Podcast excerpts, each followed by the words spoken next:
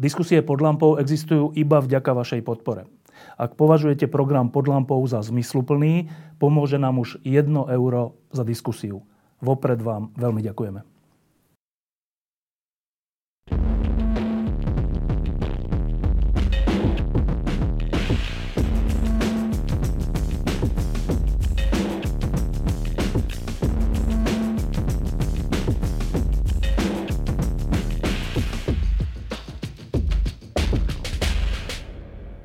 Posledné dni zažilo Slovensko a zažíva Slovensko ako keby dva protichodné svety. E, dokonca to bolo tak, že keď sa tie svety stretli v jeden deň a v jeden okamih, tak e, všetci, čo sme v tom okamihu boli v prezidentskej záhrade, tak sme si celkom nevedeli počať, čo s tým. E, na jednej strane tu prebieha zatýkanie elitných vyšetrovateľov, ktorí vyšetrujú tie najťažšie kauzy a na druhej strane, v ten istý deň prišiel na Slovensko pápež František a niečo povedal.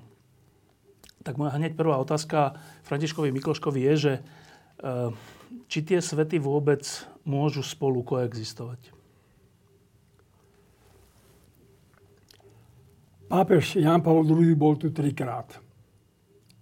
Povedzme si úprimne, že okrem jeho osobitného vzťahu a také lásky ku Slovensku, Mali sme pocit, že vlastne po tých 40 rokoch prenasledovania tak trošku si možno aj zaslúžime, aby sem prišiel pápež. Ako pozornosť. Ako pozornosť. Nakoniec vrchol tohto bolo to rok 2003, keď už on bol úplne bezvládny, ale z posledných síl Petržalke ešte blahorečil sestru Zdenku a biskupa Hopka. E, čiže Pozerali sme sa na, tú, na tieto návštevy aj v tomto očakávaní a povedal by som v tomto duchu. Teraz, teraz sme nič také neočakávali. Za tých 30 rokov slobody sme ani nemáme pocit, že sme si niečo zaslúžili. A pápež napriek tomu prišiel. Či, čiže my, my môžeme tu jeho návštevu chápať naozaj tak, že to bol okamžik akejsi jeho intuície, nejakého vnúknutia, idem na Slovensko. Nakoniec, teraz to nechcem pripodobňovať, ale svätý Pavol dostal také vnúknutie a išiel smerom do Európy. A teda najmä, že je to dar. My sme dostali nezaslúžený dar. A zmysel tejto návštevy vlastne sa asi len ukáže ešte. Áno, pápež prišiel vo chvíli, a to nerozumiem, či tí vyšetrovateľi alebo tí sa už tak ponáhľali, vo chvíli, keď hovoril Slovensku v prezidentskej záhrade, v tej chvíli zatvárali tých vyšetrovateľov NAKA, vyšetrovateľov.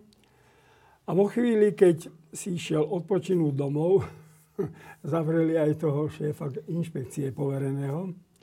No čiže chaotická situácia. Chaotická situácia v krajine. A teraz, čo máme robiť my? Totiž tieto vládne orgány, aj ministerstva, dneska už je to otázka vlády, si neuvedomujú, že občania sú znepokojení. Pretože občania si kladú otázku, že dobre, ale keď títo ľudia, ktorí sú na očiach, za ktorí majú za sebou silové rezorty, môžu byť z minúty na minútu zatvorení a obvinení, tak potom kto bude brániť mňa, ktorý som neznámy človek, ak niekomu napadne, že, že ma potrebuje zlikvidovať v 50 rokoch štátna bezpečnosť tak získala takúto moc, tá bezpečnostné zložky, a nebol si istý ani Gotwald. Nikto si nebol istý. Ani Barák. Tuna. Nikto. No tak toto je vážna situácia. Toto je vážna situácia, ktorá, za ktorú je podľa mojej mienky dnes zodpovedná už celá vláda, nielen minister Mikulec. Minister Mikulec má politickú zodpovednosť, je to jeho rezort a ak, akomkoľvek rezorte sa niečo udeje, podľa výšky závažnosti nesie zodpovednosť aj minister. A sú situácie, kedy musí podať abdikáciu. Ale ja si myslím, že dnes ho toto už prevyšuje a dnes za túto situáciu zodpovedá celá vláda. Proste nejak sa k tomu musí postaviť. A samozrejme teraz dať do tieto dve udalosti e, spolu, spolu nie, nie je povedzme také jednoduché, ale môžeme tam nájsť nejaké styčné body. Tak uh, skúsme to. Tak uh, pápež tu bol takmer 4 dní a mal viacero vystúpení. Ty si videl všetky. Uh, niektorí hovoria, že najdôležitejšie bolo stretnutie na Luníku z rôznych dôvodov. Iní hovoria, že najdôležitejšie bolo stretnutie s hierarchiou slovenskou. Ešte iní hovoria, že veľmi dôležité bolo stretnutie so židovskou náboženskou obcov. A takto by sme mohli vlastne všetky tie stretnutia považovať za najdôležitejšie. Tak e, nechcem teraz výpočet tých stretnutí, ale takto intuitívne, že čo bol vrchol?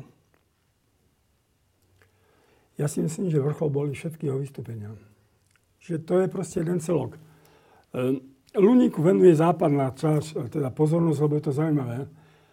Luník, ja si myslím, je dva signály, že poprvé, aby sme si boli vedomi, že je tu táto rómska komunita, že to komunita, s ktorou sú aj problémy, to všetci vieme. A teda pápež, pápež ju navštívil, aby, aby, nám, aby nás pozbudil akejsi vytrvalosti. Že tento problém treba dlhodobo riešiť, aby sme vytrvali. Na druhej strane, a to teraz si prihrajem, povedzme ja svoju, nazvime to teraz katolícku polievočku, že sa ukázalo, že k týmto komunitám rómskym sa najviac venujú práve tieto spoločenstva reholné. Jarov, aj majú najväčšiu šancu. Aj majú najväčšiu šancu, ale naozaj sa im venujú. Vlastne tí Salesiani tam už x rokov žijú s nimi. Áno, večer sa vracajú, lebo potrebujú aj oni regenerovať svoje síly, ale sú tam s nimi tie sestričky v Jarovniciach sú stále celý deň s nimi. Potom sa vrátia do, svoje, do svojho domčeka. Čiže, čiže pápež zároveň aj chcel ukázať slovenskej spoločnosti, že uvedomte si, čo tu znamená kresťanstvo. A kde až kresťanstvo je pripravené ísť, aby sa obetovalo, aby pretváralo túto krajinu. Toto by sa malo uvedomiť proste dnes celá sekulárna spoločnosť. A toto podľa mňa vo svojom prejave veľmi krásne povedala prezidentka Čaputová kde, si, kde ona, ktorú nazvime, že sekulárnou prezidentkou, nakoniec na čele sekulárneho štátu, ona jasne zdôraznila, že čo znamenalo kresťanstvo v dejinách a čo, že bez kresťanstva si tu nemožno predstaviť nič. Ale rovnaké signály dávali ostatné. Pápež v prezidentskej záhrade hovoril celému Slovensku, lebo tam boli zástupcovia celého občianského spektra, vládneho a tak ďalej a tak ďalej. Tam hovoril najsilnejšej církvi na Slovensku katolícke v dome Sv. Martina. V Prešove to bol pre mňa veľmi silný okamžik, lebo my nevieme si predstaviť, že tý, tá grekokatolická církev bola zlikvidovaná v 50. roku. Keby církev, ako niektorí chcú, dávajú, že církev dávajú medzi tretí sektor, no tak keby nejaký treťosektorová organizácia bola v 50. roku zlikvidovaná, tak po 40 rokoch a dnes tu nič z nej není. Veď to sme videli, ako sa komunistom podarilo zlikvidovať všetky stavy. Proste súkromného hospodárenia a tak ďalej. Ako sa to ťažko vracia.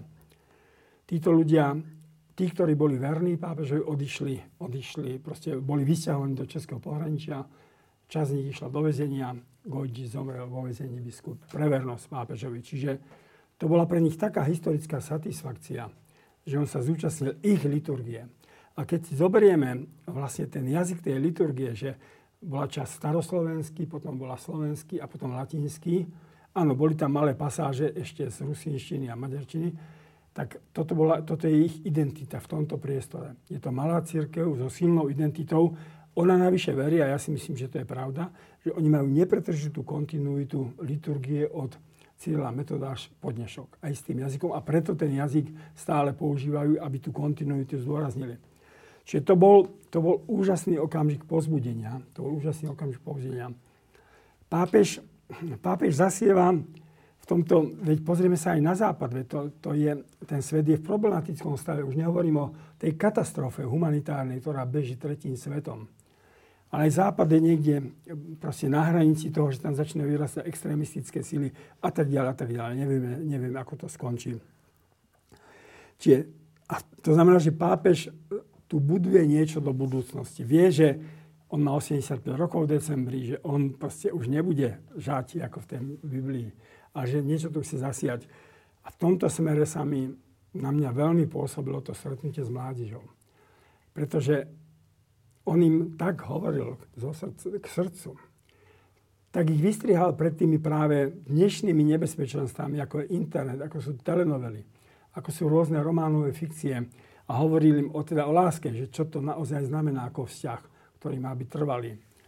Hovoril im o zmierení s Bohom, to bol tak neuveriteľný obraz, kde on hovoril, keď idete na spoveď, tak na čo rozmýšľate? Na svoje hriechy alebo na Pána Boha? Tak oni spontánne zakričali na Pána Boha. A je to aj pravda, lebo človek, hriech, čo je to hriech? Tak máme tu zadefinovaných neviem koľko možností hriechov a jeho odtieňov. Ale v zásade hriech je to, že strácam tú blízkosť s Bohom. Čiže keď ja idem na spoveď z blízkosť, že chcem znovu získať tú, tú, tú blízkosť, tak potom aj tie hriechy vidím v inom zmysle. Nevidím ich ako niekto, kto, kto sa s tým zmára, ale kto, kto sa s tým chce rozísť, lebo to mi bráni k tomu užšiemu vzťahu. Čiže on ich volal takej vnútornej slobode a takej, takej povedal by som, akejsi aj zrelosti, ktorou by, ktoré, ku ktorej by mali kráčať. A to je dobré, že to stretnutie bolo na východe. Tá východňárska mládež je veľmi spontánna. Tie tváre boli milé. Ja som to prvý raz zažil už aj na tej blahorečení tej Kolesárovej. Nakoniec vidíme to aj na tých pochodoch e, života, ktoré sú v Košiciach. E, východ nesie v sebe niečo zdravé. Isté, že každá oblasť má svoje problémy a neviem čo všetko a vlastnosti. Ale, ale to, že on si vybral tej Košice na stretnutie s mládežou, to hovorí niečo aj o tom zdravom prostredí, ktoré tam ešte stále vyrastá. Mne sa teda, áno, veď hovoril, to bolo veľmi zaujímavé, ten jeho prejav církvy, teda katolíckej církvy k biskupom, tak ja som si povedal, že toto by mal byť prejav k všetkým postkomunistickým krajinám, pretože všetky prežívajú viac menej to, čo aj my. Vidíme to, že v nejakých akých zápasoch sa to ozrkadluje v Maďarsku a v Polsku, že teda akým spôsobom sa postaviť k tomu západu. A som bol prekvapený, keď títo západní vatikánisti povedali, že toto bol prejav celej Európe. Toto bol prejav, ktorý by mali počuť všetci kniazy. Hovoríme o tom prejave, kde hovoril, že, že by mali teda církev by mala dať svojim veriacím slobodu, tvorivosť a... Mala, ma, mala by ich viesť k slobode, k osobnej zrelosti. Mala by ich naučiť tvorivosti. To znamená, že nie je to, čo vám my predpisujeme cez inštitúcie a cez zamerania a financové nejaké organizácie, ale ten život je taký, že vy zrazu musíte pochopiť, že tu môžem ísť a, a tu môžem niečo urobiť. Čiže to pápež vo všetkých tých prejav, a samozrejme ten prejav na mňa strašne silne pôsobil ten prejav prezidentskej záhrade, veď sme tam boli vedľa seba. To bol prejav k celému Slovensku. A ja som, ja neviem, či mu niekto tie prejavy píše, alebo nejaké podklady. No. Alebo podklady dáva, ale v každom prípade ja sledujem jeho kázne, ktoré máva na rôzne sviatky. To bol jeho štýl. On si to istotne sám pripravil, lebo to bol jeho jednoduchý, ale krásny, skoro by som povedal až taký básnický štýl. A kde on poukázal, kde tak uchopil tak uchopil tú charizmu Slovenska, Slovákov a samozrejme Slovenska, veď tu žijeme aj s tými národnosťami a podobne, o tej srdečnosti, dobročinnosti, e, pohostinstve a o tej charizme tej krajiny. Veď tá krajina formuje tých ľudí. Veď ľudia, ktorí vyrastajú pri mori, sú iní ako ľudia, ktorí žijú v horách. Čiže každá krajina formuje charakter ľudí. On to vyzdvihol a zároveň to nádherne potiahol ďalej, keď použil ten ten, ten obraz toho hrebenia hôr, myslel zrejme tých tatránskych vrchov, ktoré nás delia od Polska.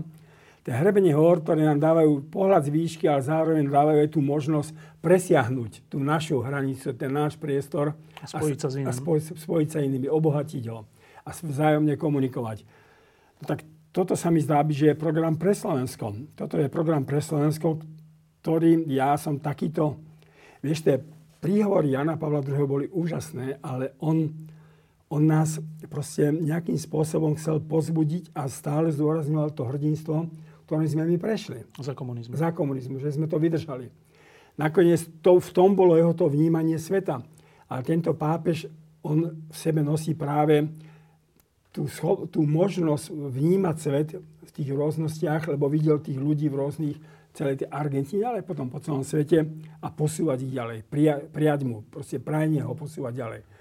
Čiže ja som potom nadobudol dojem, že takýto prejav v Slovensku ešte nikto nepovedal, ktorý by, ktorý by nás takto zrazu nejakým spôsobom chcel posunúť ďalej. Ale dobre, v pohode, nie je nejako, že s bičom. E, keď sme boli v tej prezidentskej záhrade, tak e, čo som si ja z toho najviac zapamätal, bolo práve to, že že neuzatvárajte sa, naopak e, obdarúvajte sa navzájom a aj dajte niečo svetu. Prečo toto povedal na Slovensku? Lebo my máme, pozri, to je aj dejná, by som povedal, záležitosť dejno-genetická. My sme svoje dejiny prežívali nejakým spôsobom v ohrození. My sme, z toho vyplýva nejaká naša vlastnosť, že prežiť, prežiť pri, prispôsobiť sa a prežiť keď došli sovietské vojska, tak mi to raz jeden taký starý väzen povedal, že prišiel čas, kedy sa treba zababušiť do kožucha a prečkať zimu. No tak na jednej strane je to úžasná vlastnosť, ktorou naozaj tie dejiny vieme aj najhoršie prežívať, že nejdeme povedzme do nejakej fyzickej konfrontácie, ktorej by vykinožili nejakú našu elitu alebo niečo. Na druhej strane samozrejme to vytvára potom tento pocit ohrozenia, tento pocit, že my sa musíme brániť. A tento pocit nám je strašne vlastný tento pocit nás prevádzal celým obdobím, tak aj prvou republikou, lebo to bolo zápas s Prahou. Potom slovenský štát to bola chvíľa, keď sme mali moc, ale dopadlo to veľmi zle. A potom samozrejme za komunizmu to bolo proste ešte viac. Ale teraz, teraz, teraz si pomáhame veľmi tým obrazom, znovu sa musíme brániť a preto vidíme ten západ, ktorý nás ohrozuje, vidíme ten liberálny svet, vidíme to, čo by, nám, čo by nás mohlo a zase nás to tlačí. Ale my sa musíme konfrontovať. Konfrontovať v dobrom. To znamená zostať sami sebou, ale neutekať.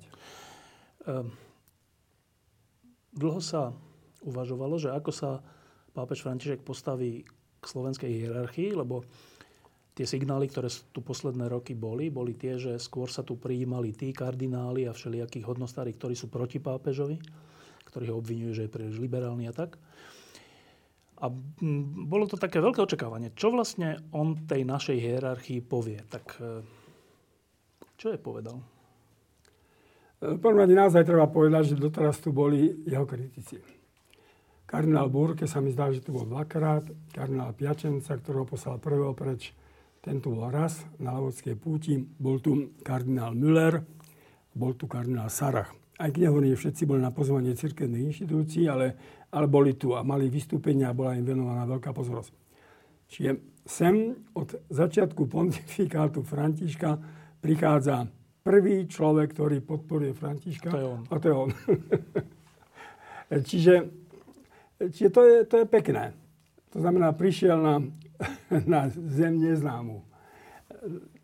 Prišiel tam, kde že proste vedel, že až tak veľmi možno ho nejak nebudú spontánne vítať.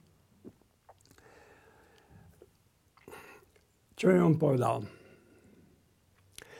Ten problém je veľmi ťažký, lebo mne, povedzme, v poslednom čase mi aj tak vytýkajú, že príliš útočím na biskupov. Pričom to naozaj není môj úmysel, ale nemôžem proste mlčať vtedy, keď mám pocit, že, že tí biskupy proste nevedia zachytiť znak času a nevedia nejakým spôsobom aj vystúpiť z toho. Ja ti poviem taký príklad. No tak niektorí z týchto biskupov boli veľmi zásadne proti tomu, aby, aby povedzme, dievčatá ministrovali. Vec, ktorá je úplne nepodstatná. A aj často urobili kroky, že proste, keď bola oblečená ministrantka, oni tam prišli tak, aby sa vyzliekla. Dneska to pápež dekretom povedal, že môžu byť. Čiže ich myslenie je také, že proste chcú niečo, žijú z niečoho, čo, čo, čo tvorilo ich mladosť a čo ich... Ale proste tá doba sa zmenila a posunúť sa sem neznamená prispôsobiť sa svetu, a znamená otvoriť sa svetu. Veď prečo by aj dievčatá neboli myšlené? Na celom svete to už samozrejme. A je to milé, je to príjemné, veď väčšinou sú to proste detská všetko. Čiže ten problém niektorých, ja nehovorím, že všetky, niektorí slovenskí biskupovie, že ja teraz neviem, či to je otázka vzdelania, rozhľadenosti alebo výchovy, ale proste nevedia, ne, nevedia presiahnuť nejaké tie hranice, v ktorých boli vychovaní. Ono je to aj ťažko, ale na druhej strane mali by sa otvoriť pre diskusiu, pre, nehovorím, že v televízii, ale, ale nech si zavolajú ľudí aj z iných táborov, nech sa s nimi rozprávajú. Veď to robili aj štátnici, to, to robí každý, kto chce trošku držať z dobou a vypočuli iné názory. Ale toto oni, už aj toto niektorí pri, berú ako, ako isté ohrozenie. No tak ja si myslím, že, ja si myslím, že tým, že sa o tom rozpráva, není to ani nepríjemné, ani to príjemné ani pre církev, ja si myslím, že tým sa rodí už aj nejaký nový názor. Čiže považujem za veľmi dôležité, že sa o tom rozpráva, že s úctiu, ale s láskou o tom hovoríme a že čakáme čakáme proste, že, že ktorá generácia nastúpi. Ja vidím takú nádej. Teraz boli noví dvaja biskupy. To je ten vnitre, ten Beňa a Kuboš. To sú pastoračné typy. Ja som spokojný. Proste nakoniec je to v duchu línie tohto pápeža, že on je pastoračný typ. Ak oni budú mať radi ľudí, ak budú s nimi, ak budú, ak budú zdieľať ich osudy, ak budú robiť to, čo robili ako obyčajní farári, jeden v Kežmarku, druhý na skalke. Dobre, dobre. Proste my teraz niečo pripravujeme do budúcnosti, ale podstatné, aby, aby sme nezhasínali talenty. To, na čo vystriha Svetý Pavol. Nezhasínajte talenty. Ehm, keď e, bol na stretnutí František, pápež František s hierarchiou a, biskupmi a kňazmi, tak E, povedal tie tri veci. A teda tá dôležitá, alebo tá prvá bola, že nechci, nechcite tých ľudí, ktorých máte v úvodzovkách pod sebou, e, nejak zaškatulkovať a iba ich viesť k tomu, aby šeli čo dodržiavali, ale risknite to, že budú slobodní. Prečo toto hovorí pápež našim biskupom? Lebo zrejme sa mu to dostáva do uší. Po tejto stránke my sme, my sme, ja teda sám osobne som tí nunciov, čo tu boli snad s výnimkou e, toho Novackého, e, tak, tak som mal pocit, že žijú uzavretí a izolovaní od sveta, že vlastne nevedia, čo tu deje. Pravdepodobne to tak nie je. Pravdepodobnosť, pravdepodobne je, že tá ich, ich poslanie je to také, že počúvajú, a, ale podávajú o tom správy. Či ja si myslím, že, že po tejto stránke asi pápež je si vedomý toho, že ho informujú správne. Že proste, ho, že aká je tu atmosféra, aká je tu atmosféra, atmosféra církevy. Um, toto, je, toto je najväčší problém. Proste nakoľko, nakoľko môžeš človekovi veriť, dať mu slobodu, nech sa rozhoduje a nakoľko ho máš dirigovať, respektíve nakoľko niekedy už musíš povedať, že pozor, ale tu už prekračuje hranice.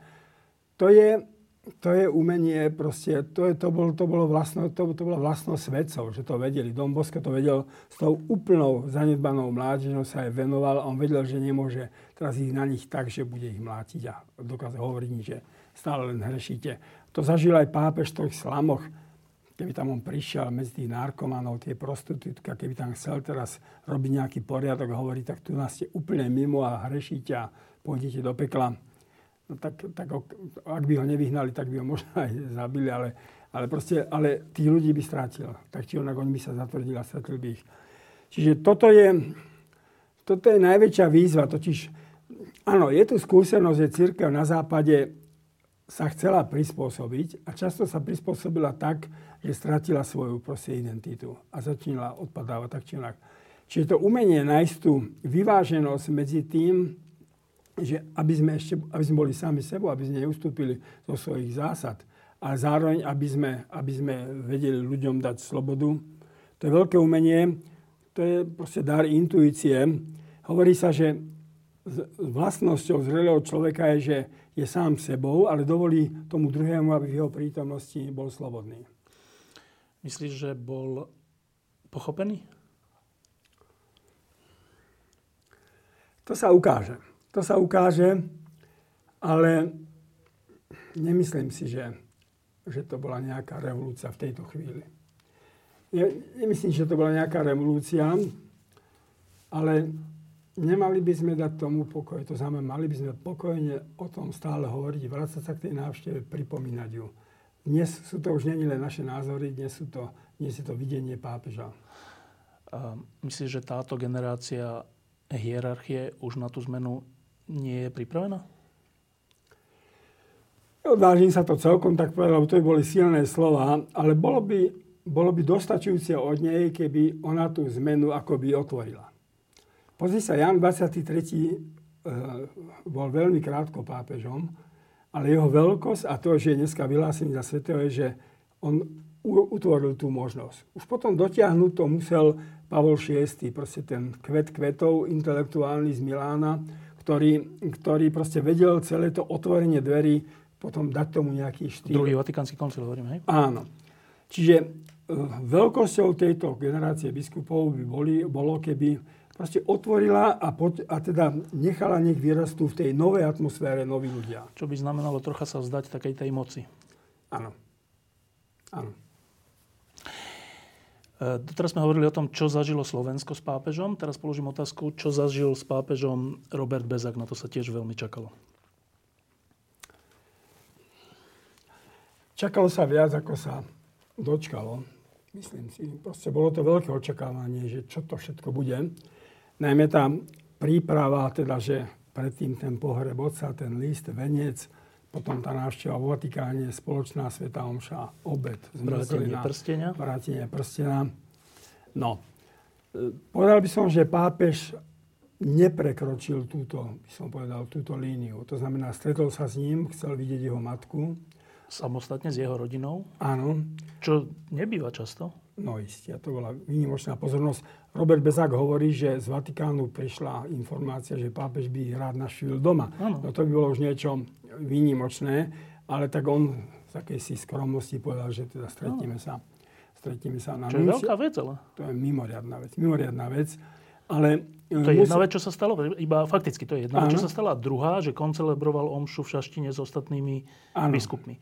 To, je, to sa teda aspoň zvonka zdá, že velikánske dve veci. Áno, ale teraz vieš, no, církev je štruktúrovaná. Ona má svoje diecézy, má svoje farnosti a, a má svoje reholné spoločnosti. A spoločnosti. Dobre, on tu koncelebroval, bol každý z tých biskupov. Prvýkrát bol v tom prostredí to, naspäť. Áno, áno. Ale, ale čo ďalej? To znamená, že akým spôsobom sa on môže zaradiť do tej, no. do tej štruktúry. A toto je vec, ktorá není doriešená.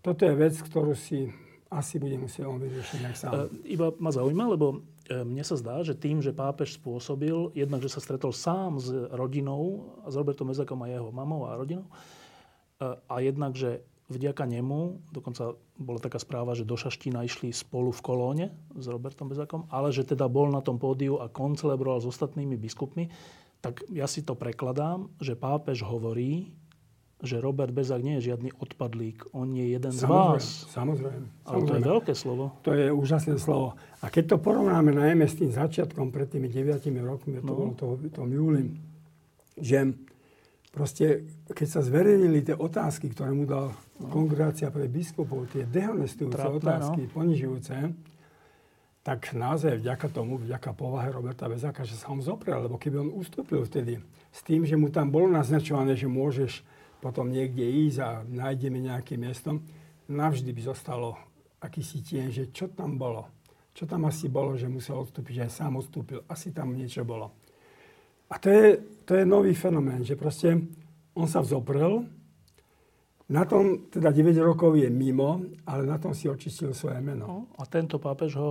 A tento pápež, ho, tento pápež ho mravne očistil. To znamená, tú psiu hlavu, ktorú mu chceli tie, no. tie listy, ktoré písali do Vatikánu natiahnuť, to sa nepodarilo. Dnes Robert Bezák sa nemá za čo hambiť. Tí ľudia, ktorí písali tie listy, sa majú. Sa majú za čo A keď hovoríš, posledná vec k tomu, keď hovoríš, že ale není to ešte stále to, čo by sa čakalo, čo viac sa dalo? Alebo mohlo? Viac sa podľa mňa nedalo. Ja sa nechcem do toho miešať. Pretože tak už sme hovorili o tom, že tu Benedikt ešte žije, je tam kvele, ktorý je na tej, na tej šéf kongregácii, kongregácii ale sú tu obsadené biskupstvá, z ktorých proste on nejak odišiel. No. Bol odvolaný z nich. Čiže z celou toho spoločenstva. E, preto hovorím, že ten, ten spôsob si bude musieť nájsť sám a ja nechcem samozrejme dávať žiadne príklady, ale, ale my sme zažili príklady. Profesor Ladislav Hanus bol 14 rokov vo vezení. Sa vrátil, robil kuriča tu na v technickom skle. No ale potom vytvoril ešte dielo monumentálne, že to je jeden z najväčších našich katolických mysliteľov. Čiže sú rôzne polohy života kniaza, kde on môže pôsobiť. Ktorá by to mala, Hanus bol intelektuál, čiže on našiel tu na, tomto, na tomto poli. Ktorá by to mala byť tá poloha taká, o tom môže rozhodnúť on. On, Robert Bezák, môže jediný vedieť, že musí robiť ten prvý krok, aby vedel, že toto je tá cesta. Ale pápež mu otvoril úplne cestu. Isté, isté. No, e, čo bola, popísal si viaceré z tých stretnutí a viaceré z tých prejavov, e, je niečo, čo ťa z toho, čo pápež hovoril a na čo upozorňoval, je niečo, čo ťa najviac zaujalo? Tak zaujali ma dve veci. Prvá, že pápež, ja som videl ten prejav v dome pre biskupov, Videl som ho zo záznamu televízie Noja. To je zaujímavé, ona dala celý. Či ona, tí ľudia pochopili, že toto je aktuálne aj pre našich kniazov. Dali ho celý. Českých teda. Českých. A tam v jednej chvíli pápež spontánne povedal, Slovensko je poézia. to není samozrejme. To, takéto vety sa nehovoria len tak. On, on tu niečo zacítil. Ja si myslím, že zacítil to, čo zacítil aj Ján Pavel II. Že, vieš, keď som keď som sa pýtal Vandy Pultavskej, ktorá robila kontakt medzi ním a Silvom Krčmerim, že prečo pápež má tak rád Slovákov, veď Albánci viac trpia. A ona povedala, presne toto som sa opýtala. Prečo máš rád Slovákov, veď inde viac trpia veriaci. On len povedal, že tu ich nosím. Čiže to je, to je nejaký zvláštny vzťah. Pozri, nechcem tu špiritizovať, ale veď už keď, iš, keď poslal, proste, keď išli, išla tá výzva do, do Sarihradu, aby sme poslali Cyrila metoda, teda hovorím to veľmi zjednodušene, tak ten, teraz mi ale vypadlo, že kto to bol. Nejaký pápež, no? Nie pápež, ale ten náš panovník, to bol môj mier, myslím. No. No, nevadí, tak beriem to na seba, že Dobre. teraz sa mi to popletlo. Istotne to bol sveto. No. tak, tak on píše, nás ľudí dobrý. A ja si myslím, že tá charizma tej dobroty, tá sa týka vlastne tu do dnešného dňa vidíme e, na Slovensku a na Morave. Proste nejakým spôsobom to išlo a, a, a toto, je, toto asi vyžarujeme zo seba nejakým spôsobom. Ja si pamätám za disidentských čias, keď sem chodili niektorí ľudia zo západu, povedali, ja vám, my vám niečo povieme. V Čechách je to strašne zaujímavé. Proste to sú nabité intelektuálne diskusie, to je proste akási elita. Ale tu my zažívame niečo neuveriteľne priateľské. My sa tu porozprávame v tom kruhu priateľsky. Vy by ste dušu dali, vyťahnite, čo máte v ladničke. Vypijeme všetko. Um, um, tá ľudskosť, a to je, to by nás malo pozbudiť, že toto v sebe máme a do tohto by sme chceli, mohli natiahnuť niečo viac. Čom je veľký tento pápež? Že on spája v sebe múdrosť, múdrosť a rozhľad taký naozaj celosvetový s obrovskou ľudskosťou. Čiže ak by sme dosiahli, my sme dokázali tú svoju ľudskosť, by som povedal, presiahnuť, aby sme, aby sme boli aj, by som povedal, rozhľadení, vzdelaní, aby sme neboli len špecialisti v nejakom odbore, aby sme tak integrálne dozrievali, tak potom máme podľa mňa veľkú šancu. Uh, hovoril si, že dve veci, tú druhú, ak si nezabudol, ešte povedz, ale ešte sa ťa opýtam k tejto, takú troška provokáciu, že uh, keď sa pozeráme na to, čo sa dnes deje, nad čím sme začali, čo sa tu deje s tým zatýkaním z jednej a z druhej strany a čo sa deje aj nakoniec s preferenciami, že koho tu idú ľudia nakoniec znova a znova voliť, že dosť ťažko sa niekomu povie, že toto je dobrý národ, alebo čo si to povedal, dobrý ľud? Áno, že má v sebe niečo ľudské. No. A ako to ide dokopy s tým, ako sa tu správame navzájom? Ehm, pozri sa. Ehm, to je tak, v časoch slovenského štátu proste tu boli ľudia, ktorí sa správali zbesilo. No. Ale na druhej strane zase povedzme otvorene, že na počet obyvateľov máme najviac spravodlivých medzinárodných. Teda tí, ktorí pomohli? Tí, ktorí pomáhali, povedzme Židom. E, ja, čo som stretol tie príbehy ľudské za komunizmu v tých rodinách, kde boli odsúdení na dlhé roky tie matky, ako robili na dve smeny, lebo nechali do, ten muž bol vo vezení a oni museli niekoľko uživiť rodinu. Uživiť rodinu tak to sú príbehy, z ktorých každý jeden je príbeh, povedal by som, hodný román, alebo, alebo príbeh, ktorý ťa úplne chytá u srdca. Je možné, že to je v každom národe takto, ale tu som sa toho veľmi, veľmi, veľmi dotýkal. A dneska sa toho dotýkam pri tých mladých ľuďoch, pri týchto reholníkoch, ktorí robia medzi Romami, pri strašne veľa kniazoch, ktorí sa venujú reholníkoch mládeži, nežisne chodia s nimi na tie, na tie stanovačky, to tam prší, som to zažil. To, to, to není, to není, to není nejaká slas, ale, ale venujú sa tomu. No tak, tak stále je tu nejaká kontinuita, veď to je to augustinovské, že teda tu stále nejaké dva svety. Ten, ktorý je neviditeľný, ale ten, ktorý, ktorý pretvára tento svet a ten, ktorý proste, ten, ktorý chce vládnuť a ktorý chce tu, na, by som povedal, vytvárať mocnárstvo a najmä egoistické. Čiže Prvá vec, ktorá ťa mimoriadne alebo osobne zaujala, bola, že pápež povedal o Slovensku niečo pekné. Áno. Druhá? E, tak tie jeho stretnutia boli, tak najprv bola ekumenská rada církvy, potom bola prezidentská, ne, potom boli jezuiti, ale to bolo niečo súkromné.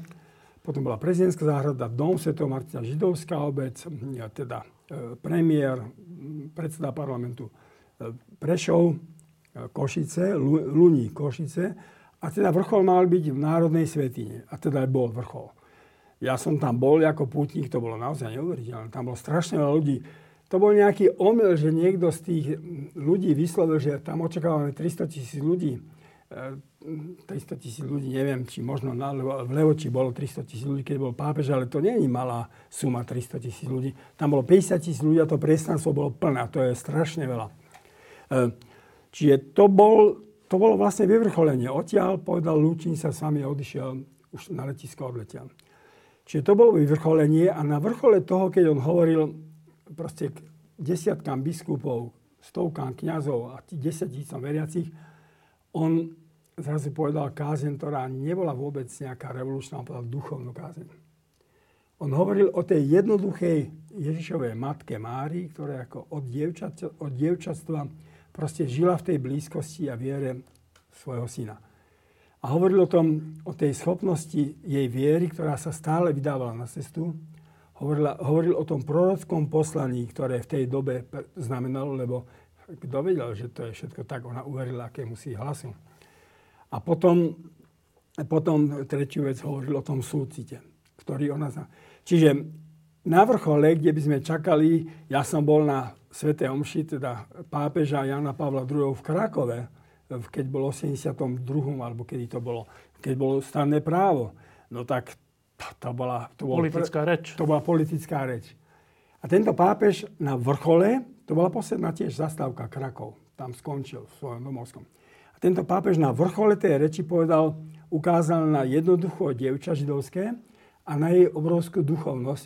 Čiže on nás, on nás znovu neišiel do prvých šíkov, ale proste hovoril, že tu začnite, tu, tu, tu musíte začať. A toto je môj posledný vrcholný odkaz, proste moje návštevy, ktorá sa jasné, že už nikdy nezopakuje. Ešte jeden zaujímavý osud, alebo taký príbeh sa udial počas tejto návštevy. A to je príbeh e, prezidentky Zuzany Čaputovej, ktorá e, tohto pápeža pozvala a on to pozvanie vlastne prijal. A bola podľa všetkých, čo som sa o tom dozvedel, jedna z dôležitých teda jeden z dôležitých dôvodov, prečo prišiel. E, bola s ním v tej prezidentskej záhrade, kde niečo povedala, kde niečo on povedal. A skončilo to tak, že na tej púti v Šaštíne, kde tiež bola, tak v tom okamihu, keď bola tá, tá omša, tak Zuzane Čaputovej zomrel otec. Čo sa dá o tomto príbehu povedať? Um, ona to vyjadrila tak veľmi silne a emocionálne silne. E, keď stála na tom kuberci, e, pápež odišiel do letadla, sa zavreli a vtedy ona povedala, že lúčila som sa so Svetým Otcom, Aj so ktorý odlieta a lúčila som sa so svojím Otcom, ktorý tiež kam si odlieta. Či je to, hovoríte o jej veľmi hlbokom vzťahu k tomu Otcovi a jej hlbokom prežívaní vlastne tohto tajomstva, rodičovstva a toho, že je jeho dcera. A, a, a dáva tomu taký, tak všetci sme boli, všetci sme boli takí dojatí. Všetci sme boli dojatí a v takej úcte, súcite alebo spolu patričnosti s ňou alebo sústrasti sme s ňou stáli, že prežíva v tejto chvíli, kedy musí byť neosobná, prežíva aj tento ľudský príbeh a dokázala to povedať aj tak, že, že to bolo také až, až poetické, že v tejto chvíli odchádza, odlieta aj Svetý Otec, aj môj Otec odlieta myslím, že povedal aj do neba. E, to, pýtam sa na to preto, lebo to sa udialo na tom pozadí, v ktorom, keď bola voľba prezidenta, tak viacerí poprední činitelia katolíckej cirkvi hovorili v tom zmysle, že keď budú katolíci voliť Čaputovú za prezidentku, tak budú mať hriech. A za pár rokov, za 2-3 roky, bola jedna z dôležitých aktérok návštevy pápeža na Slovensku. Um, to si musí každý z tých, ktorí to povedali, nejako sám pred sebou teraz vyriešiť. Ehm, musíme si uvedomiť, že aj nejakým spôsobom sa ešte stále vychovávame, rastieme, že tá sloboda je tu krátko, že treba nám aj pamäť. Proste pamäť, aby sme vedeli, že toto bolo prešlo, alebo takúto vec povedať je proste nemiestné, lebo o pár, o dva roky alebo o tri, proste môžem byť sám vystavený tak trošku posmechu alebo niečomu takému. Čiže dobre, nechajme to tak, že poučme, poučme sa z týchto svojich takých často zbytočných a ešte puberťackých chýb. Ehm, pápež Jan Pavel II mal takú, také slová dve, nebojte sa, ktoré povedal aj v Polsku, aj potom na Slovensku a tie slova povedal v nejakom kontexte aj v Polsku a v nejakom na Slovensku a boli to ťažké časy. A nejakým spôsobom to aj Polsko, aj Slovensko povzbudilo a, a nejakým spôsobom z toho aj tie krajiny nejaký čas žili. V boji s komunizmom a potom myslím s Mečiarom a s ďalšími. E, čo si podľa teba Slovensko zapamätá týmto spôsobom s Františkom? Um, Pápež povedal tieto slova, nebojte sa a často ich opakujeme, respektíve opakujú ich ľudia, ktorí chcú pozbudiť a v rôznych situáciách. E, pápež František povedal na tom stretnutí s Ekumenskou radou církvy, že prešli ste skúškami proste utrpenia, teraz vás čakajú skúšky slobody. No proste už, áno, on stále sa obracal k tej pamäti a spomínal aj u grekokatolíkov, aj všade proste tých mučeníkov, tých hrdinov. Ináč treba si všimnúť, že on nemenoval týchto ľudí. Čo bolo, lebo samozrejme gréko-katolíci majú tri také veľké symboly mučeníkov a to je Gojdič, Hopko a Trčka, ten redemptorista. Ale on ich nemenoval, pretože vie, že by pri menovaní tak nejako by zabudol na tých ostatných. Proste bolo, boli to desiatky mučeníkov ktorí, proste, a vyznávačov, ktorí, ktorí obstáli v tej veľkej skúške. A to isté bolo na, na pôde katolíckej cirkvi. Ale áno, toto musíme mať sebe túto pamäť a on nám stále pripomínal. Pripomínal ju aj pri holokauste, proste pri, že nemôžeme pamäť dať preč. Ale čakajú vás skúšky slobody. To znamená, že ak ste kresťania, ak ste veriaci ľudia, ak sa hlásite svojej cirkvi, tak dejiny, alebo raz aj Boh vás bude súdiť za to, ako ste obstali v týchto chvíľach slobody. Slobody, ktorú on viackrát zdôraznil tu na, že je najväčší dar Boží. Predposledná otázka. E, keď sa takto hovorí, že pápež alebo iný pápež, čo hovorí, alebo nejaký kardinál, čo hovorí, tak e, je to také, že ľudské, zaujímavé. Ale ja, keď som raz rozprával s jedným českým katolíkom, takým spisovateľom, tak som sa pýtal práve na pápeža Františka, že čo on na to a tak. Tak on mi povedal tak, aj, aj troška tak s, takým, s takou, takou nahnevanosťou, ale s takou ráznosťou, že vieš čo, že mňa už, už som dostatočne starý na to, aby som sa pomeriaval s tým, či oným pápežom a že teraz do toho dám nádej, alebo do toho dám nádej. Ja už nie, pre mňa je dôležité, čo hovorí realita, písmo a proste tak, že není to až tak závislé od jednotlivých pápežov. Tak to je taký jeden pohľad. Ale na druhej strane, eh, pápež je dôležitá osoba, ktorá môže udávať nejaký smer alebo nejaký trend alebo niečo také. A teda tá otázka. To, ako sa správa pápež, to, čo zdôrazňuje a čo naopak nezdôrazňuje, k čomu je otvorený a k čomu nie je otvorený, je zrejme od, odrazom toho, v akého Boha verí. A to, ako sa správame my tu, je tiež zrejme odrazom toho, čomu veríme. Aký je rozdiel medzi Bohom pápeža Františka a Bohom slovenských katolíkov? Keď hovoríš o tom, že akého Boha veríme, tak povieme ešte najprv jeden iný príklad – ja som chodíval tak na prechádzky s Rudom Filom. A raz mu tak hovorím, že prosím ťa, ty nemáš pocit, že vo svete je nejaká depresia? A on mi hovorí, tento múdry výtvarník a mysliteľ hovorí, daj pozor, aby náhodou tá depresia nebola v tebe. No. A potom vidíš, že celý svet je v depresii. Čiže ľudia, ktorí ktorí hovoria, že pápež František napríklad vnáša zmetok svojimi vyjadriami, tak treba ich tak skromne upozorniť, že daj pozor, či ty nemáš zmetok, lebo veď ak to máš, ak, ak, ak máš jasnú tú orientáciu, tak, nemôže nič tak čo, čo ti môže urobiť, ale naopak skúmaj, že čo chce on tým povedať, totiž, že on chce zachytiť, vždy chce zachytiť tú širšiu skutočnosť sveta, do ktorej on chce vstúpiť. voči ktorému sa nechce vymedzovať, že odtiaľ to bránim. Ten obraz toho hradu, ktorý spomenul v dome Sv. Martina, že odtiaľ sa síce v hrade cítime bezpečne a pozeráme sa na svet akoby z výšky, no ale on hovorí, ale počase ten hrad začne degenerovať. Proste. To bude ten čínsky múr, ktorý nás obkolesí a zrazu zbadáme, že svet nám ušiel.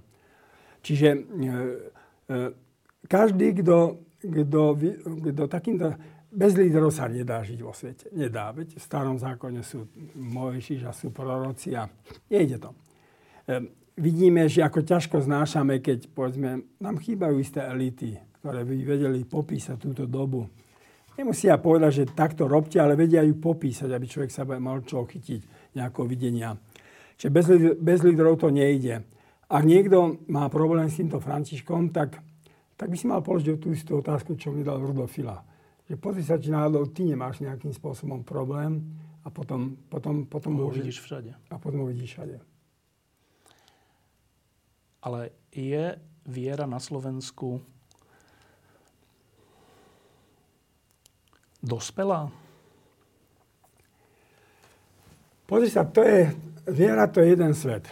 To sa nedá celkom povedať, pretože ja som presvedčený, že to, že 40 rokov my sme tu vydržali. Mali sme naozaj hrdinských ľudí.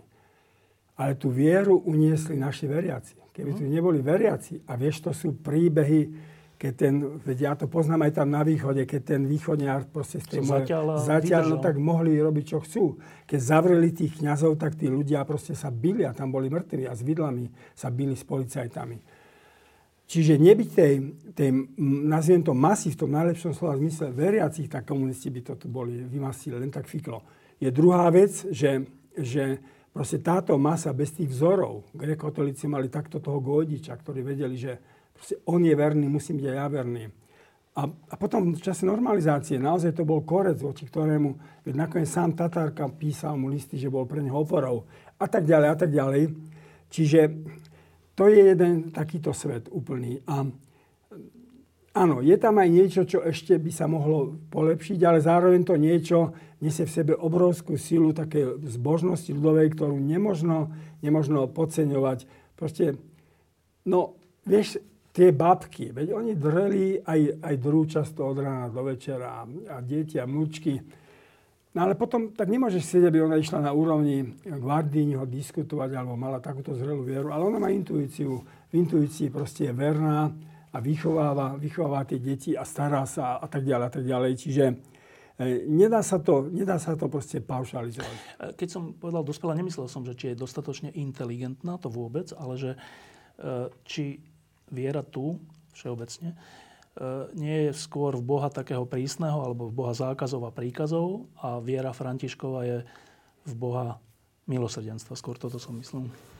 Áno, je tomu, že aj v tom je ojedinelosť tohto pápeža, že on už ukazuje nejakú novú paradigmu. Že ten svet sa akoby završil. Súčasť toho završenia nejakej epochy sú aj tie pedofilné škandály v cirkvi. Súčasť toho sú aj to zneužitie moci tej finančnej, ekonomickej E, áno, v cirkvi katolickej prebieha nejaký záver nejakej éry. A, a teraz je tu jeden starec, ktorý, keď sme videli, chudák ledva chodí s tými svojimi bedrovými problémami. E, mesiac a pol proste po ťažkej operácii sem príde a, a predsa chce niečo ešte naznačiť. A to je úžasné. To je úžasné. Proste ten, kto má srdce na počúvanie, tak, tak naozaj sa má čo chytiť a on ukazuje nejaký prechod do ďalšej éry, ktorá začína. Ale každá taká éra, ktorá začína, je prvá ne, plná neistoty, zmetkov, aj omylov. Proste začíname nejakú novú éru a ja ďakujem Pánu Bohu, že stále žijem, že môžem byť pri tom no. svetkom. A to je tá, tá posledná otázka. Ty si zažil aj osobne e, pápeža Jana Pavla II dokonca na nejakých súkromných stretnutiach ešte, ešte počas komunizmu. Uh, zažil, počas komunizmu, ja už potom. Zažil si uh, pápeža uh, Benedikta v jeho úvahách a intelektuálnom svete a zažil si uh, pápeža Františka dokonca tak, že si bol jeden z tých, ktorý ho vítal na Slovensku pri lietadle. Um, tak za to som vďačný. Pre mňa je to taký nejaký vrchol. No a to je tá otázka, že týchto troch posledných pápežov si nejakým spôsobom zažil. Čo to pre teba znamená? Hmm. Taký, je to, je to obrovské vnútorné bohatstvo, že to v sebe nosím, že som mal možnosť to vidieť, že som povedzme s tým Silvom Krčmerným, Janom Čarlúským, jeho manželkou a ja sme boli na súkromnom večeri u pápeža, že som bol od neho proste na meter vzdialený a hodinu alebo hodinu a pol, už neviem, koľko to trvalo, sme mohli sa rozprávať. Vieš, keď vidíš človeka na diálku, tak je to fajn, ale keď ho vidíš zblízky, tak ho vidíš v celistvosti. E, z pápeža Jana Pavla II. vyžarovala proste naozaj veľká sila. Proste on bol svetový líder a svetový líder, ktorý nesol na sebe tú ťarchu aj to zápasu s komunizmom. Čiže tá sila z neho veľmi vyžarovala. Bola to sila proste bojovníka. Ale zároveň bol veľmi milý a priateľský a mal zmysel tiež pre humor a, a mal nás rád. Teda nemyslím nás, ktorí sme na večeru, ale mal nás rád. Z Benedikta zase vyžarovala proste úžasná inteligencia. Benedikt je asi jeden naj, z najmúdrejších ľudí, aké tu boli za posledné éry. E, neuveriteľne sčítaný sa hovorilo o ňom, že on mal tú schopnosť nejak diagonálne čítať, že proste stále mal prehľad o teologických názorov v celom svete. A celú tú múdrosť vedel strašne jednoducho podať človeku, keď človek číta tie jeho životopisy Krista. To, alebo aj tie člán, prejavy o Európe sú strašne múdre a strašne jednoduché. Proste to, to je nenapodobniteľný. No.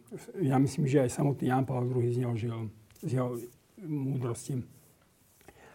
Teraz, keď som, a to bolo to veľké šťastie, ktoré som mal, s Benediktom som bol ešte ako s kardinálom, teda dvakrát, už potom ako s pápežom nie tiež v tesnej blízkosti. A, a teraz, keď som mal možnosť byť pri tomto pápežovi, tak vieš, to je tak, že to je zaujímavé, to je starec, ale mne Peter Zás, dúfam, že sa nenahnevá, keď toto poviem. On mi potom napísal, pápež to je sila. Ten pápež, keď si videl jeho sústredenú tvár, no tak to, to, ne, to nebola nejaká profánna sústredenosť, to bola naozaj tvár človeka, ktorý, ktorý, ktorý má celoživotný príbeh a v tej tvári, tvári sa ukázalo všetko. A potom som ho videl zblízka pri tej pani Herte Vyšenej, tej, čo prežila holokaust, pri pani doktorke Jasenkovej, nakoniec teda pri mne. Videl som ho zblízka a videl som proste tú, tú, jeho, tú jeho ľudskosť, alebo tú jeho veľkosť. No. František Mikloško, ďakujem, že si prišiel. E, pápež odišiel. Čo tu zostalo? Um, uvidíme, čo táto éra vôbec nám ešte prinesie. To je veľmi tajomná éra, ktorú žijeme. Um, možno, že tu zostalo, možno, že jeho návšteva môže byť pre nás obrovským pozbudením vo chvíľach, ktoré môžu prísť a ktoré môžu byť ešte dramatické. Proste zostala tu jeho tvár, zostalo tu jeho svedectvo. Um, pri všetkých prejavoch a tak, um, mne najviac, čo mne tak utkvelo v pamäti, je, že, že keď sa rozprával, alebo keď sa usmieval, alebo keď bol aj vážny, že keď som sa tak na ňa pozrel, tak som, že to je že v ňom je niečo naozaj dobré. Čo je toto dobré? On má... Mi hovorili dvaja moji priatelia, kňazi, ktorí stáli raz pri Svetej Marte, lebo ich tam zobrali ich priateľ, ktorý tam žije. Zrazu stáli pri bráne, lebo čakali na ňo. A vyšiel pápež, tento, s taškou, s tou čiernou a tých čiernych topánkach. A tak ho pozdravili úcti, on sa pre nich zastavil, prehodil nejaké slova, že odkiaľ sú a potom, potom povedal, idem do práce, ale neplatia ma za ňu. no on si vie, on si vie aj akoby zo seba, proste nie že utiahnuť, ale on má odstup aj od seba, proste taký pokojný, pokojný, má zmysel pre humor. Um, ja si pamätám tu jeho, to je, neviem, na zelený štútok, ja sa niektorých veciach opakujem, ospravedlňujem sa, ale na zelený štútok on mal tú kázeň v tej, počas pandémie, čiže to bol prázdny Bazilika Sv. Petra. A on hovoril, že o ideále kniaza. On hovorí, ja mám priateľa kniaza, ktorý tam na Kopaniciach je kniazom. On mi hovoril, že vieš čo, ja, ja poznám nielen tých ľudí po mene, ja poznám ešte aj tých psov, ako sa volajú. Rozumieš? Toto, toto, takéto si môže všimnúť len, len človek, ktorý, ktorý naozaj má rád život, má rád ľudí a ktorý má rád aj, takú by som povedal, tú milú humornú stránku života, ktorá ale, ktorá ale je veľmi múdra, ktorá ti zrazu odkrýva svet, povedzme, tohto kniaza, ktorý úplne zabudnutý, nikdy nebude v televízii, ale chodí tam niekde zaprašených topánkach a navštevuje tých chorých a potešuje ich po tých kopaniciach. To je, proste on, on sa chytá tohto. No proste, ak povedal, že Slovensko je poézia, no tak asi mal pravdu, lebo on má zmysel pre poéziu života. Keď bol zvolený, asi tak rok potom, keď sme sa o tom rozprávali, tak si mi hovoril, že to bude ešte boj muža proti mužovi v zmysle, že v samotnom Vatikáne, to nie je tak, že všetci sú za pápežom, že dokonca v tom čase, a počúvam to aj dodnes, že je to skoro až tak, že nie, že všetci sú s pápežom, ale všetci sú proti pápežovi. Tak určite nie sú všetci, ale že čelí tam presile. Čo je to za presil? Čo je to za situácia, že pápež čelí presile? Veď to povedal generál jezuitov súčasný, že vo Vatikáne je vojna. Vojna. Ten, že, no tak, tak rozumieš, on, on odišiel z toho paláca, ktorý je nádherný a ktorý, keď tam chodíš, ja som tam mal možnosť chodiť po tých chodbách, tak tam sa dotýkaš celý dejín. Odišiel do Svetej Marty, má tam dve, tri izby, tam žije, chodí normálne na, na stravu.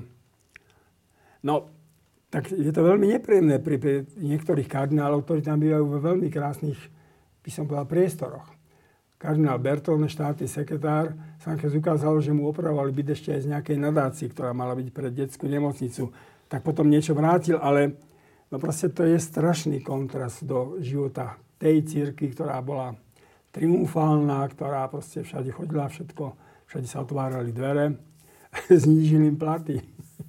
Tak isté, že pápež nepotrebuje na nič peniaze, ale, ale proste